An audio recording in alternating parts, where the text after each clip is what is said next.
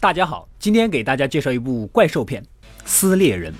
女主是一位漂亮的学校教师，人人都暗地里喜欢着她。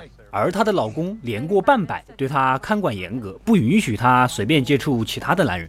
夜里，丈夫想要做些羞羞的事情，无奈女主状态不是很好，拒绝了丈夫。丈夫有些生气，跑到了酒吧喝闷酒。这个时候，一位小少妇很是时机的送上门来。两人喝多了，走在路上，发现地上有一个奇怪的虫卵。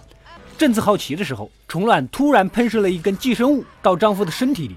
回到家里的丈夫突然对生肉非常渴求，并且也不睡在床上了，而是在树叶堆里。这个时候，女主放起了浪漫的音乐，想要用身体来弥补昨晚对丈夫的心灵创伤。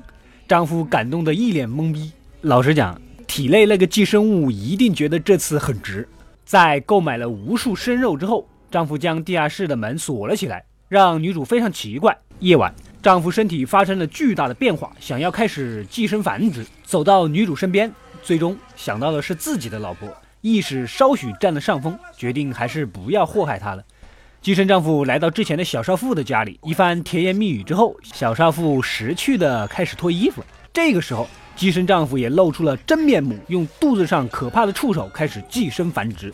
几天后，警长来找女主，询问女主丈夫的下落。因为有人看到女主的丈夫从小少妇家里进去，小少妇便失踪了。女主也奇怪这几天不见丈夫，砸开地下室大门后，看到整个地下室都是附近的动物和宠物的尸体，吓得女主赶紧报警。这个时候，寄生丈夫也回来了。寄生丈夫非常伤心于女主对自己的抗拒态度，这个样子确实也接受不了。警长及时赶到，赶走了寄生丈夫。几个月来。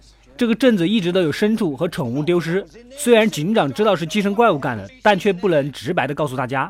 根据情报推算，警长一伙准备好武器，来到一家农场守株待兔。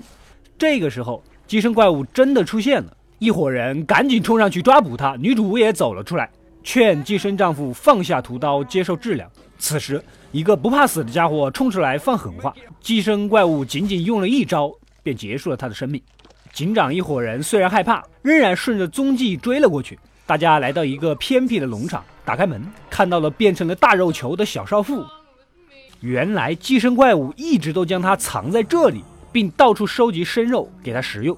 正当大家不知所措的时候，小少妇突然爆炸了，喷射出许多寄生虫卵，并且钻到了几个人的嘴里。警长赶紧抱着自己青梅竹马一起长大的女主，相互堵住嘴巴，躲过了一劫。这个时候，虫卵也跑到了之前农场主的家里，又想钻到农场主女儿的嘴巴里。就在钻入的那一刻，农场小妹感受到了 DNA 记忆。原来，这个寄生怪物是外星球的生物，它每到一个星球，就寄生到动物宿主的身上，大量繁殖，相互感染，最终占领星球。女主这边被寄生的几个人突然站起身来，像丈夫的口吻一样对女主表达了悔意。女主和镇长吓得赶紧往回跑。视角回到现实，农场小妹发现家人都被寄生了，躲到了车里。此时警长也来到这里，农场小妹告诉他，大家都被寄生了。此时正好碰到逃过来的女主和镇长，四个人赶紧开车逃走。农场小妹根据闪现的 DNA 记忆告诉大家，寄生怪物来到这个星球，寄生所有人的意识，而他就是神经中枢，消灭了他，也许就能消灭所有被寄生的人。被寄生怪物控制了意识的其他人开车撞向了警长的车，其他的寄生人也将女主给抢走了，只有警长和农场小妹逃了出来。警长回到警局，拿到一颗手榴弹，只要炸死寄生丈夫，这一切就结束了。另一边，女主从昏迷中醒来，发现自己穿着睡衣，寄生丈夫此时放起了平常经常跟女主羞羞时放的浪漫音乐。女主战战兢兢地下楼来，看到墙上自己和丈夫的合影。虽然血腥，但满满的爱意。寄生丈夫仍然还有自己的意识，指责女主为什么不能接受自己。女主此时也感动了，与寄生丈夫回忆起了当初纯真的爱情。你是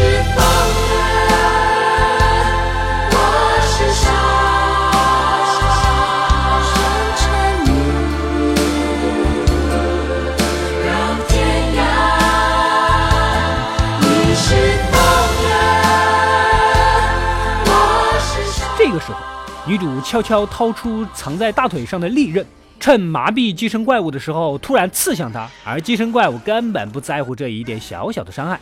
怪物意识占了上风。警长这个时候也出现了，准备用手雷扎死这个寄生怪物，却被一触手打出了窗外，并且准备用触手寄生警长。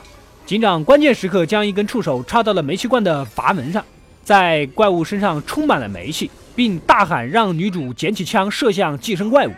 一阵爆炸之后，怪物消失了，而周围赶来的寄生人也都失去了意识，纷纷死去。警长、女主和农场小妹从屋里出来，决定徒步去隔壁小镇求助。而此刻，在屋内，一只好奇猫来到还有呼吸的寄生怪物尸体旁边，又一次被寄生了。故事到这里就结束了。本片拍摄于二零零六年。但是化妆特效都相当惊艳，故事稍显简单，却也笑点十足，是一部茶余饭后泡妞撩妹的甜点之作。好了，欢迎订阅及关注，获取第一时间的更新，我们下期再见。你是风。我是霜。